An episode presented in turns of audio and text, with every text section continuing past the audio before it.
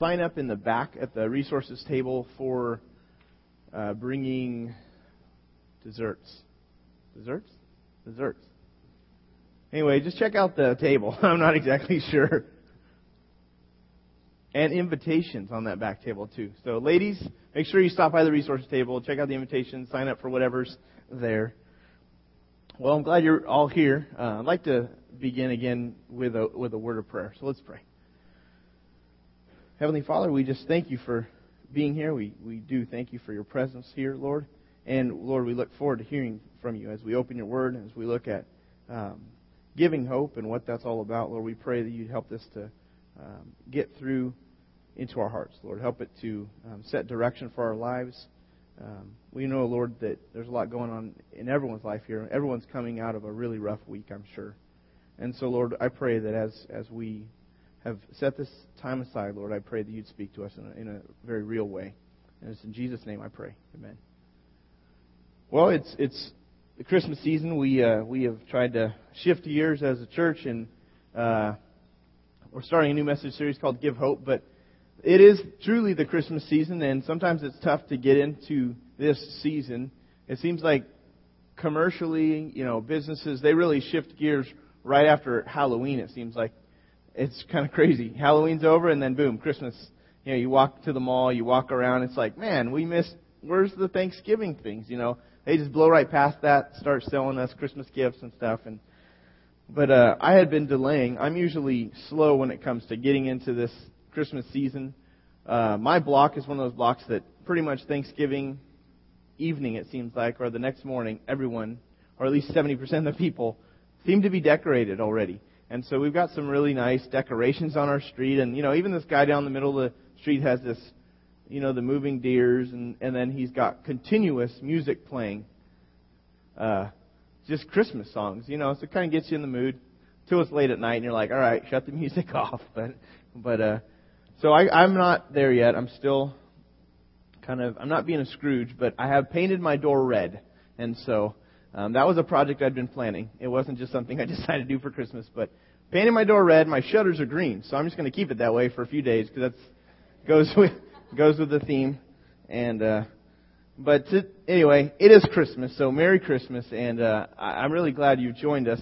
This series is really something that we're doing to uh, challenge us to consider kind of working against the trend of this season and just making this just about giving to our, you know, getting stuff ourselves or just getting, giving stuff to our families, but really also thinking about how can we combat our desire for just getting more and more and think a little broader about the people around us and what we could do to, um, to be a blessing to people around us. How can we give more to the people around us? How can we give hope to people who are up close in our lives, like friends, family? How can we give hope to those who are nearby and then the, those around the world?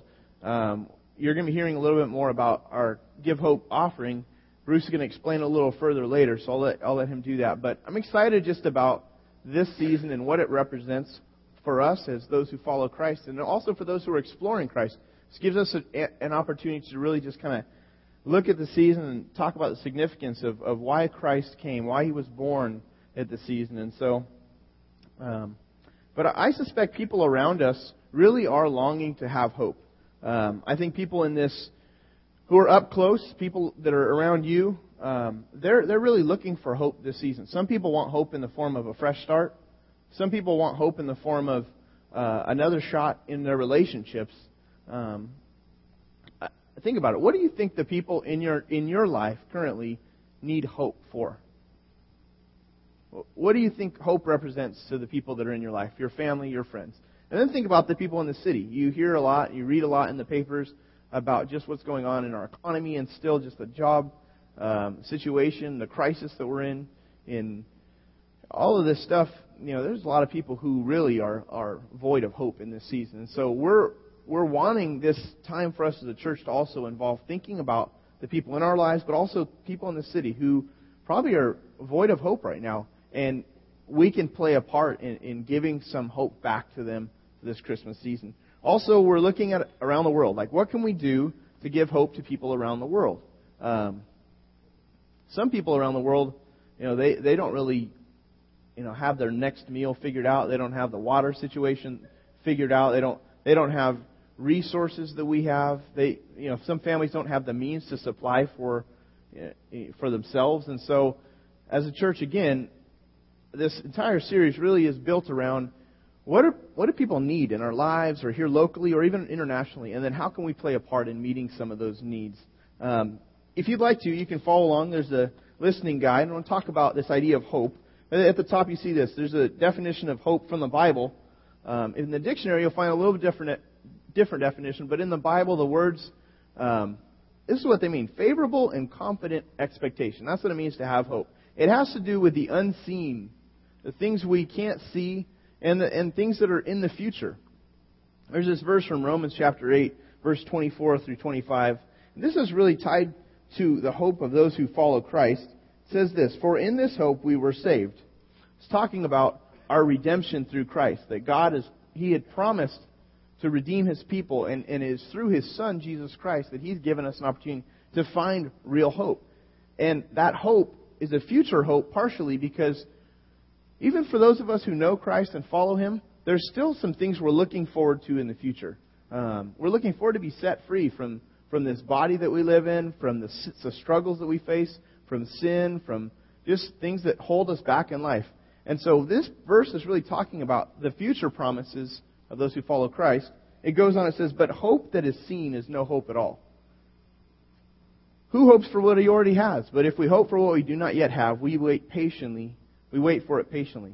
So for those of us who know Christ personally as Lord, we actually look forward to our future with Him. We have a very, very real hope, but it's something we're it's it's somewhat realized right now, but it's not fully realized for those of us who follow Christ. We we're looking forward in anticipation for God to to, to wrap up time in history and to do some things in our lives.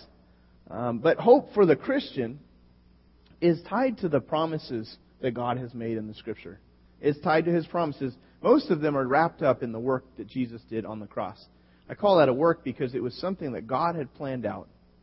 Before any of us were made, before the, even before anything was created, the world, God had already planned out how He was going to redeem humanity who would decide to rebel. All of us decided to go our own way in life. And so God worked out a plan, and in the, in the right time, He sent His Son Jesus to earth to fulfill the plan. And our hope is tied to all of those events. And in Scripture, usually when you find the word hope, it's not a standalone word. I mean, it shows up here and there, just the word hope, but most of the time it's tied to some idea, like the hope of the resurrection.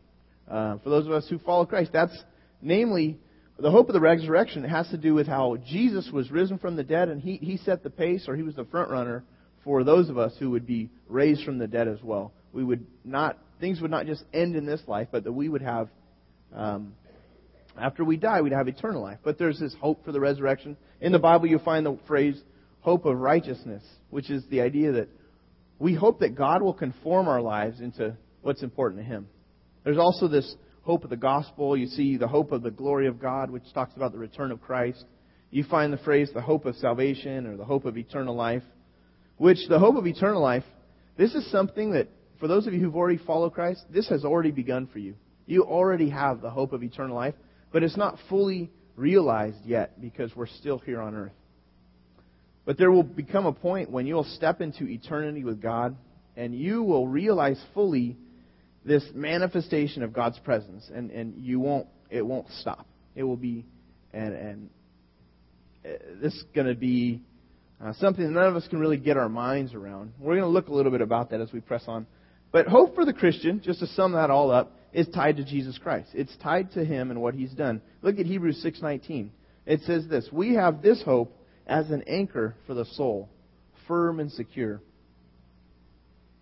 An anchor holds us steady, right? It, holds a boat steady through storms. And so our, our anchor, our hope is in Christ. We, he steadies our life through the storms of life, through things that come up, through turmoil, through problems. He's the one that keeps us from drifting off in life.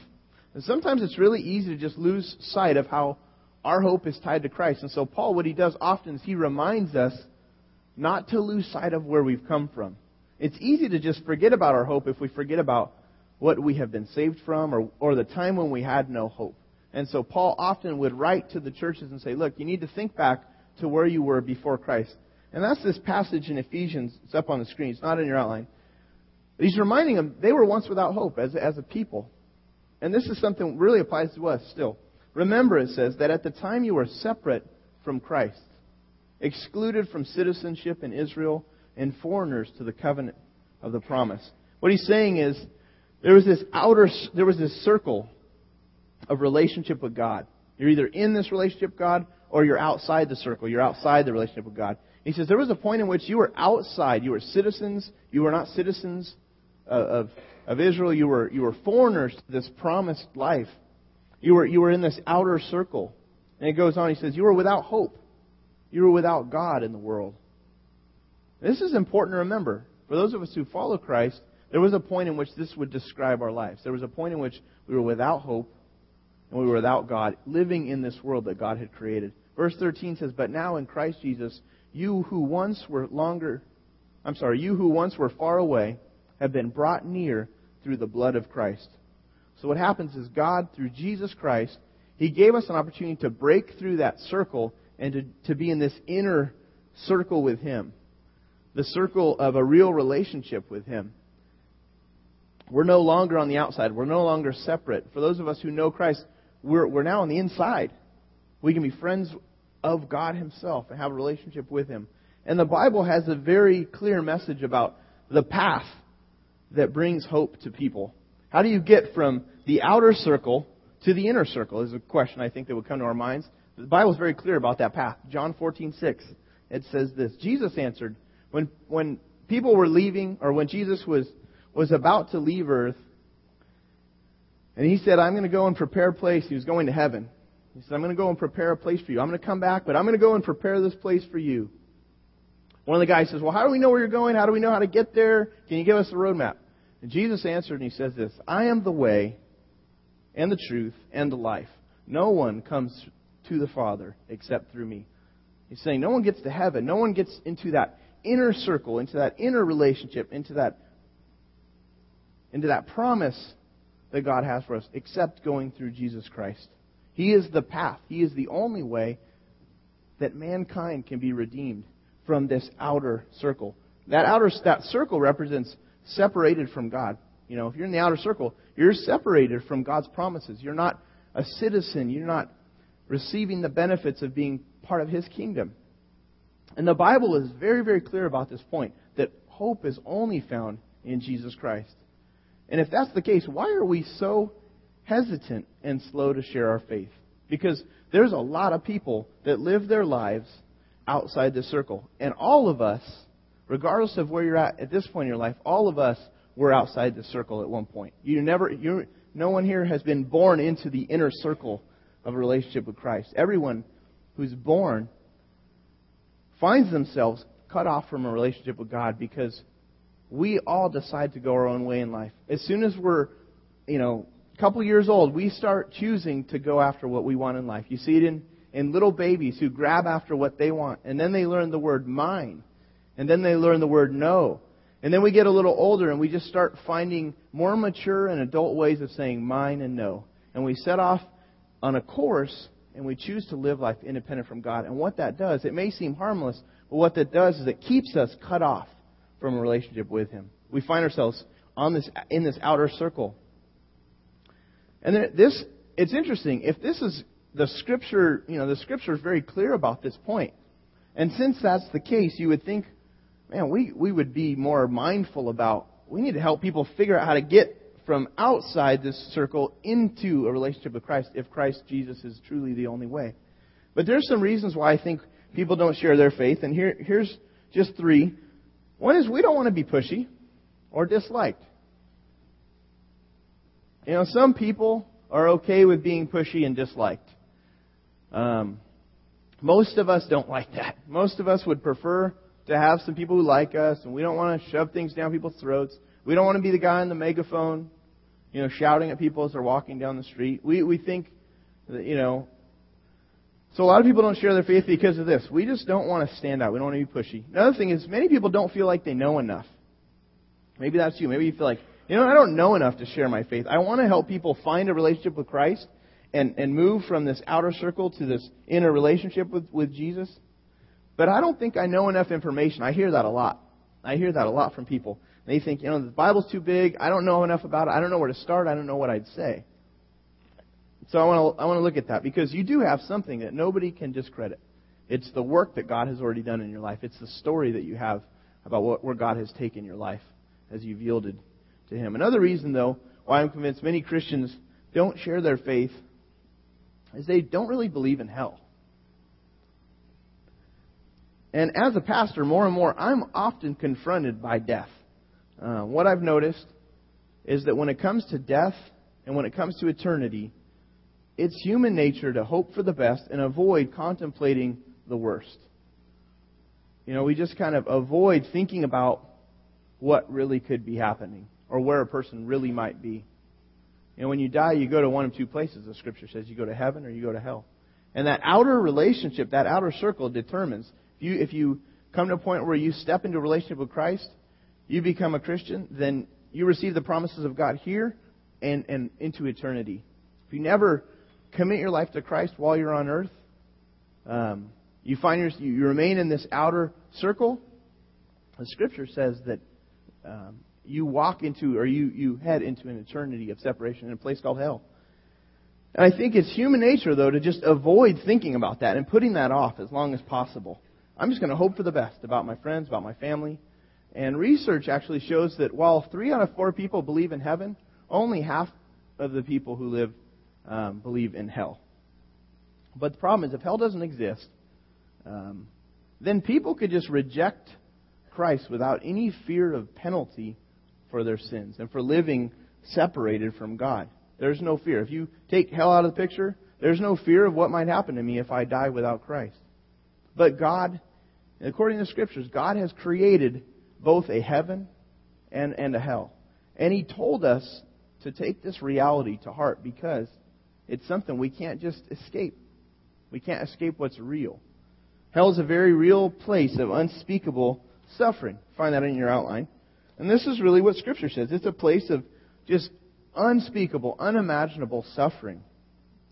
Look at what Jesus says about hell. He says, if your right eye, he's talking about the struggle with lust. He says, if you're struggling with lust, if your right eye causes you to sin, to lust after someone, then gouge it out and throw it away. And can you imagine the visual, the image here? If you're having a hard time with what you're looking at, just pluck that thing out. Gouge that thing out. Because, he says, it's better for you to lose just one part of your body than for your whole body to be thrown into hell. Can you imagine gouging out your eye? According to Jesus, as horrible as it would be to dig out your own eye, you would be far better off than being punished for our own personal rebellion in hell. Revelation 14, chapter, chapter 14, gets at this description of hell. Speaking of those who, who really commit themselves to not follow God, this is what happens in hell. He too, it says, speaking of those who rebel against God and choose to follow the enemy, he too will drink of the wine of God's fury, which has been poured full strength into the cup of God's wrath. He will be tormented with burning sulfur in the presence of the holy angels and of the Lamb, and the smoke of their torment rises forever and ever. There is no rest day or night for those who worship the beast and his image, or for anyone who receives the mark of his name. The Bible's it gives this imagery of this place where there's unspeakable suffering. It calls hell a fiery furnace, a place of burning sulfur. It's this outer darkness where there is weeping. Scripture says there's gnashing of teeth. People often joke about hell because they don't understand what God has said about hell. And so it's easy to joke about it, and, and I've heard um, people say things like, "Well, at least if I'm going to hell, at least I'll be there to party with all my buds," you know. And um, but that couldn't be farther from the truth of Scripture because in hell there will be complete separation from God for all eternity. My family was watching the Christmas Carol last night. You know the story of Scrooge, Ebenezer Scrooge, and he's taken and this little spirit guides him, or these three spirits guide him around to see his life, and he's he's on a crash or a you know what I'm trying to say. He's on the wrong path, choosing to live for himself. And the Spirit shows him what he's done in the past and what he's doing now and what's going to happen in the future if he continues down this path. And as the story goes, after he sees these three visions, he wakes up and he realizes there's still time to change. There's still time for me. There's still time for me to change the direction of my life. But in hell, for those who die, see, this life is the only time we're given to make decisions that will impact eternity. And in hell, there will be complete separation from God and from people. It's like eternal punishment in solitary confinement. Imagine the physical pain of end, endless suffering. You can't cut it off. And the emotional void of, of hurting with no one to comfort you. And the knowledge that you'll suffer with no relief coming ever. That's the description that God gives us in the Bible about what, what hell is. No one wants to go to hell. But it's interesting. Not a lot of people really want to go to heaven either right now. I want to go to heaven, but I don't want to go yet. Sometimes you think about this. I'll be honest. You know, sometimes you're like, I got a lot of things I want to do in, in, in, in my life, some things I've yet to accomplish, some things I've yet to experience. I want to see these things happen. I want to go to heaven, but I want to go to heaven someday. And so we don't really fully understand sometimes what the Scripture says about either of these places, hell or heaven. Psalmist said this in Psalm 84:10 about heaven, about being in God's presence. Better is one day in your courts than a thousand elsewhere. Pick your top 10 moments in your life. Think about those highlights in your life. And yet, one day with God, according to Scripture, is better than a lifetime of your favorite moments. We really can't get our minds around what heaven is all about, what we're going to get to experience there, but heaven has no sin, no sickness, no death, no mourning, no pain. That's all found in Revelation. But it's something that's unimaginable for us. And if we'll fully wrap our minds around it, it it's something that Christ wants us to, He wants us to long for. But again, intellectually, many of us believe in heaven and in hell, but practically, the way we live our lives daily, it doesn't reflect the urgency of our claimed beliefs. If eternity were at the front of my mind, then I'd pray a lot more for the people who, who are outside the circle right now and who have decided not to follow Christ. And instead of accumulating more and more stuff, I'd use everything that I have to spread the gospel to people up close and around the world. I, I would do all that I could. If I really understood the, what's at stake, I would, I would pour my time, my energy, my resources into helping people connect with God because it's that important. The challenge is this, though, and you see this in your outline. The challenge is that many believe that heaven is everyone's default destination, when in fact the opposite is true. Let that sink in for a second. The challenge is that many people believe that heaven is everyone's default destination. This is where we all assume we're going, when in fact the opposite is true. Scripture says this in Matthew 7 Enter through the narrow gate, for wide is the gate, and broad is the road that leads to destruction, and many enter through it. There's this huge gate. He says, Everyone is walking through this huge gate, and it leads to destruction. It's the easy road, it's the, it's the road that puts me first, but self first. Then verse 14, but small is the gate. He's describing now, he says, now compare that to this small gate and narrow road that leads to life, and only a few find it. If we embrace the reality that men are traveling that many are traveling towards eternal hell and few are really on the road to eternal life, then I think we would speak up about it more often. We're all guilty of this. I know many times I'm like, man, why didn't I say something? I had a great opportunity there and I passed it up. I didn't say anything when I could have offered some hope to that person who was having a, a hard time, who was even asking about. Well, we might think that hell is just for those who reject Christ, but the Scripture says the opposite. It isn't just about where we remain neutral in our whole lives and then we come to a point and we decide to follow Christ and then and then that settles this issue of if I'm going to stay in the outer circle and spend an eternity in hell. It really is that we already are on a path that leads us to completely be separated from God. Look at John 3:18. It says whoever believes in him is not condemned, but whoever does not believe stands condemned already because he has not believed in the name of God's one and only Son. Problem is that we all ha- all of us have already rebelled and chosen to go our own way in life. We're already set out on the wrong course in life, choosing to live life independent from God. And so what we what we are is we're already in judgment and we already need a savior. And this is a sobering thought for us if we'll get our minds around it that we already stand in judgment, and we're heading to completely be cut off without any hope.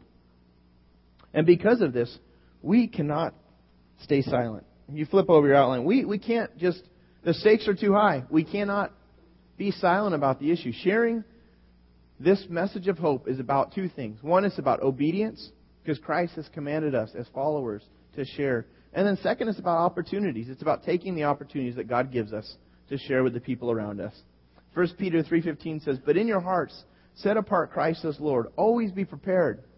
Anytime he's saying, "Be prepared to give an answer to everyone who asks you to give the reason for the hope that you have, but do this with gentleness and respect." Now, we need to speak up. We can't be silent. The stakes are extremely high because people die. All of us, we will die. We will leave this earth and we will spend eternity in one of two places. We cannot be silent, but we need to do it in a way that's gentle and respectful, Scripture says. We need to, we need to not just treat people as projects because people are precious to God. So as we communicate and as we share our life with people and we get up close to people who need to know this hope, we need to figure out how do I do this gently? How do I do this respectfully? Because I don't want to bowl them over with what I believe. And we don't want to be pushy. We don't want to be disliked. But we have this hope inside of us that, that God wants us to share. Time is short. There was a man named Dawson Trotman. I have a quote here, and I, I just saw this as I was reading this week. And I, it just jumped out and saying, man, this is just like what I'm speaking on on Sunday. And I wanted to read this. He's a man who labored tirelessly for the sake of the gospel. He made his life about helping people come to know Jesus Christ and finding hope and then raising up other people who would do that. He gave his whole adult life to this. And this is a quote from his journal. He said this, and he was very young when he quoted this. Time is short. Even God cannot bring back lost opportunities and precious hours. We read in the Word, that's the Bible, that we are to redeem the time because the days are evil, and to awake to righteousness and sin not, for some have not the knowledge of God. I speak this to your shame. He's quoting a verse in Scripture. Then he goes back to his thoughts. Oh, if we could only get a glimpse of the wonders of heaven and life eternal and the contrasting view of a lost soul without hope. We might take this business more seriously. There is hope for men, and it is our blessed privilege to tell men of the way of escape that God has made through, through the atoning death of his only begotten Son. Whatever you do, don't let the thief of time rob you of the joy of leading precious souls out of darkness into his marvelous light. You see, he understood what was at stake. He understood the gravity of this issue that we are on, a, we're heading in a destination without Christ to be completely separated from him. And so it's that important. I wanted to show you this video that highlights the stories of two men from our church. You probably know these men, you've probably seen them around. These are two men who've decided to follow Christ in the last one a year and a half ago, one, you know, maybe six to eight months ago. And they're going to share just some briefly highlights about how they committed their lives to Christ It's going to be up on the video here, and then we're going to wrap up with a few practical applications. Uh,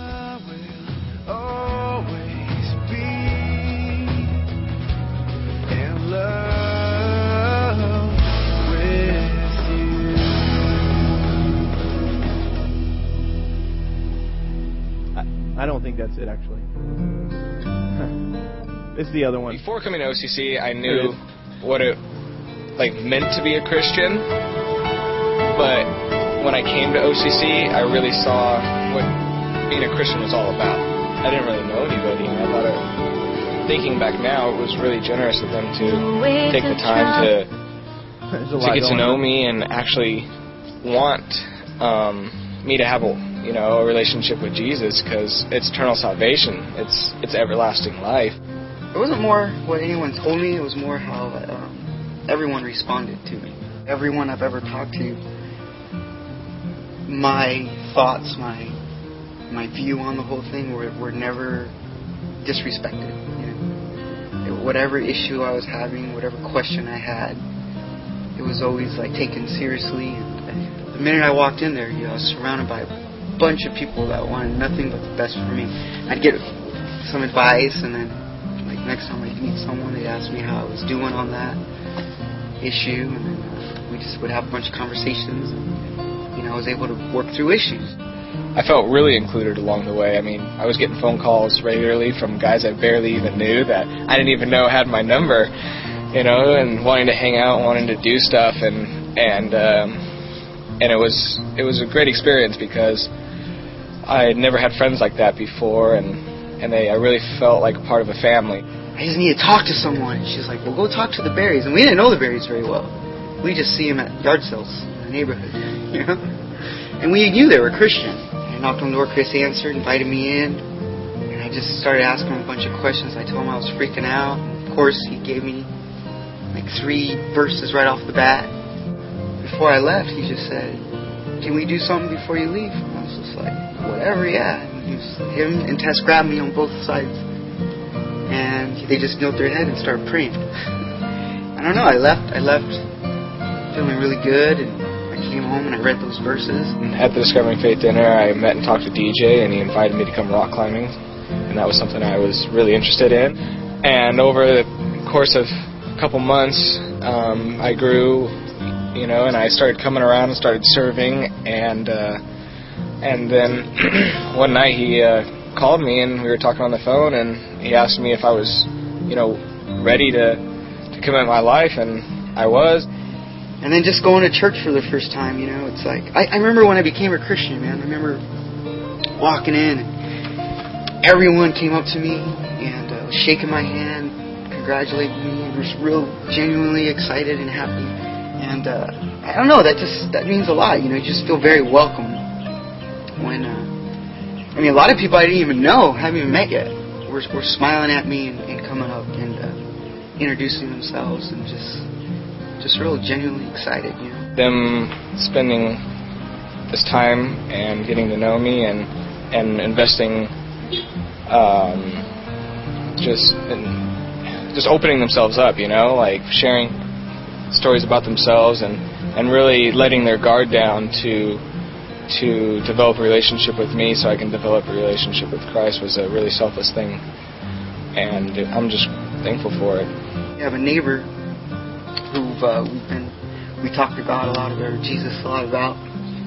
And one time she was over, and I just remembered I was like, Jasmine, I get it. I was like, I understand why uh, Christians want you to become a Christian. I was trying to tell you, it's not no not, no one's being pushy. They're really excited to share how great they feel with you. It's just this genuine excitement that uh, people really want to share if Christians just looked out for themselves, it would be there wouldn't be very many Christians, you know.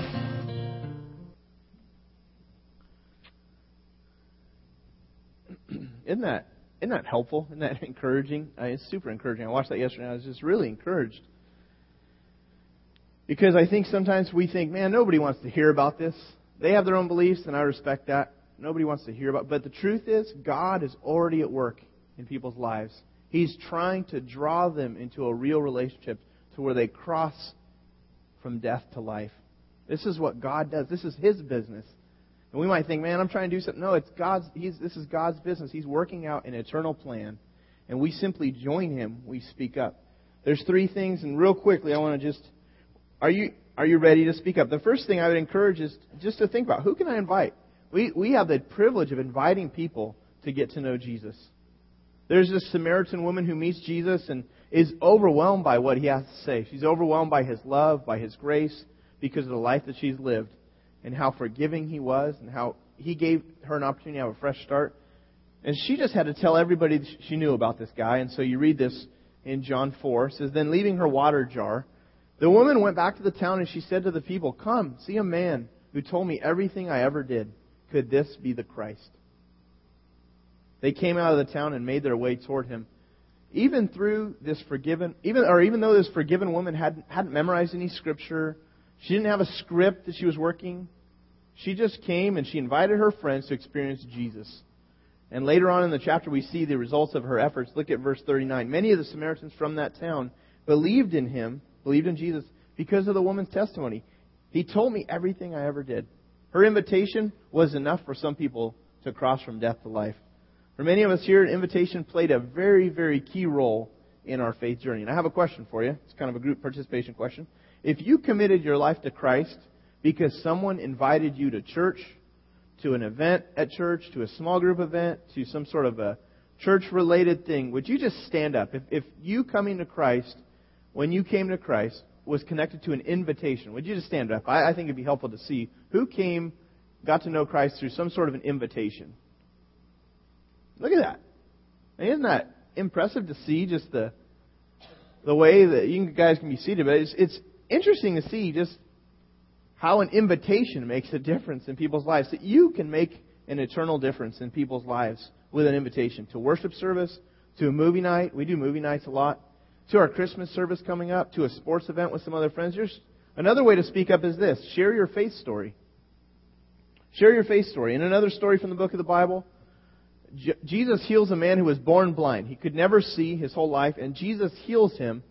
And all the people around the town didn't understand what was happening. They were debating that maybe this didn't really happen. And they were trying to discredit Jesus' ministry for healing this man on a Sabbath. He wasn't supposed to do that. And the blind man went to people and he said, this is what he said, John 9:25. He replied, "Whether he is a sinner, speaking of Jesus, whether he's a sinner or not, because they were trying to discredit Jesus' ministry, I don't know. One thing I do know, I was blind, but now I see." He just simply shared, "Man, this is what happened to me." And nobody can discredit the change that God has made in our lives and in your life. Your life is living proof that God can change us. Living proof. It gives hope to people. One final way to speak up is to be bold. Be bold with the truth. Acts 2, 38 through 40. Peter replied, Repent. He's among a huge crowd of people, and God did something supernatural among them. And it, somebody needed to get up and say, What just happened? And so Peter gets up, and he, he says, Repent and be baptized. Everyone's like, What do we do? What are we supposed to do in response to all of this that we're seeing? Peter gets up and he's just bold. Repent and be baptized, every one of you, in the name of Jesus Christ for the forgiveness of your sins, and you will receive the gift of the Holy Spirit. The promise is for you and your children, and for all who are far off, for all whom the Lord our God will call. Many, with many other words, he warned them, and he pleaded with them, Save yourselves from this corrupt generation. There's a time and a place to speak boldly to people and to encourage them to turn their lives over to Jesus Christ and just say, now's the day, now's the time. You know, and th- those moments are things that God, through His Holy Spirit, makes very. He, he starts nudging and saying, it's time to be bold with this person. It's time to, to encourage them to, to make that decision for Christ. In just a few minutes, we're going to be receiving our offering, and I'd encourage you to take out that white card, and on the back of the white card, consider taking one of those next steps in response to this message. The first one would be this if you're in the process of exploring Christianity and you're here and you've been coming around, which I know many of you are, you're, you're exploring, you've not yet decided to follow Christ and become a Christian, I would encourage you to take that first step tonight. Attend the Discovering Faith dinner. Learn more about committing your life to Christ for the very first time. This was the dinner that was the initial catalyst for one of those guys, Chris, in the white shirt on the video. That was the initial catalyst for him committing his life to Christ. It got things moving in a direction to where God began to clarify what it meant to follow Him. So I'd encourage you. There's still time. If you want to sign up, just check that box or just show up tonight at 6:30. Another thing is, I'd encourage you to pray for one person. If you are a Christian and you you have this hope to offer, pray for one person and invite them to an OCC service or an event in the next two weeks. Maybe you want to take that other step, have a spiritual conversation with someone, or or write out your story and practice sharing it, so that when you have opportunity and when people say, hey, this, this guy, Jesus, this isn't for real, you can share, you know what? I was blind, but now I see. You have your own story of how God has changed your life. So let's pray as the band comes forward. Father, we thank you for your word. We thank you, Lord, that you have made a way for us to escape the judgment that we all have found ourselves under. As we all have rebelled and got our own way in life, Lord, Lord, we, we were heading towards an eternal life in hell. And Lord, we thank you that you have given us a second chance through your Son, Jesus Christ. Lord, that He offered up His life in exchange for our sinful lives. Lord, thank you that for those of us who've experienced your forgiveness, we thank you for it. For those who've yet to, to yield their lives to you, I pray, God, that today or soon, God, that they would decide to nail this issue down for themselves it's not something that our parents can decide for us. This is not something that our husbands or wives can decide for us. This is something that you want all of us to consider for our own lives and for our own eternal destination, Lord. We, we thank you for the clarity that you give us in your word. Help us not to lose sight of this stuff as we go on through the season. There's people all around us, Lord, that need hope. And Lord, we want to be a part of introducing people to your Son. In Jesus' name we pray. Amen. Bruce.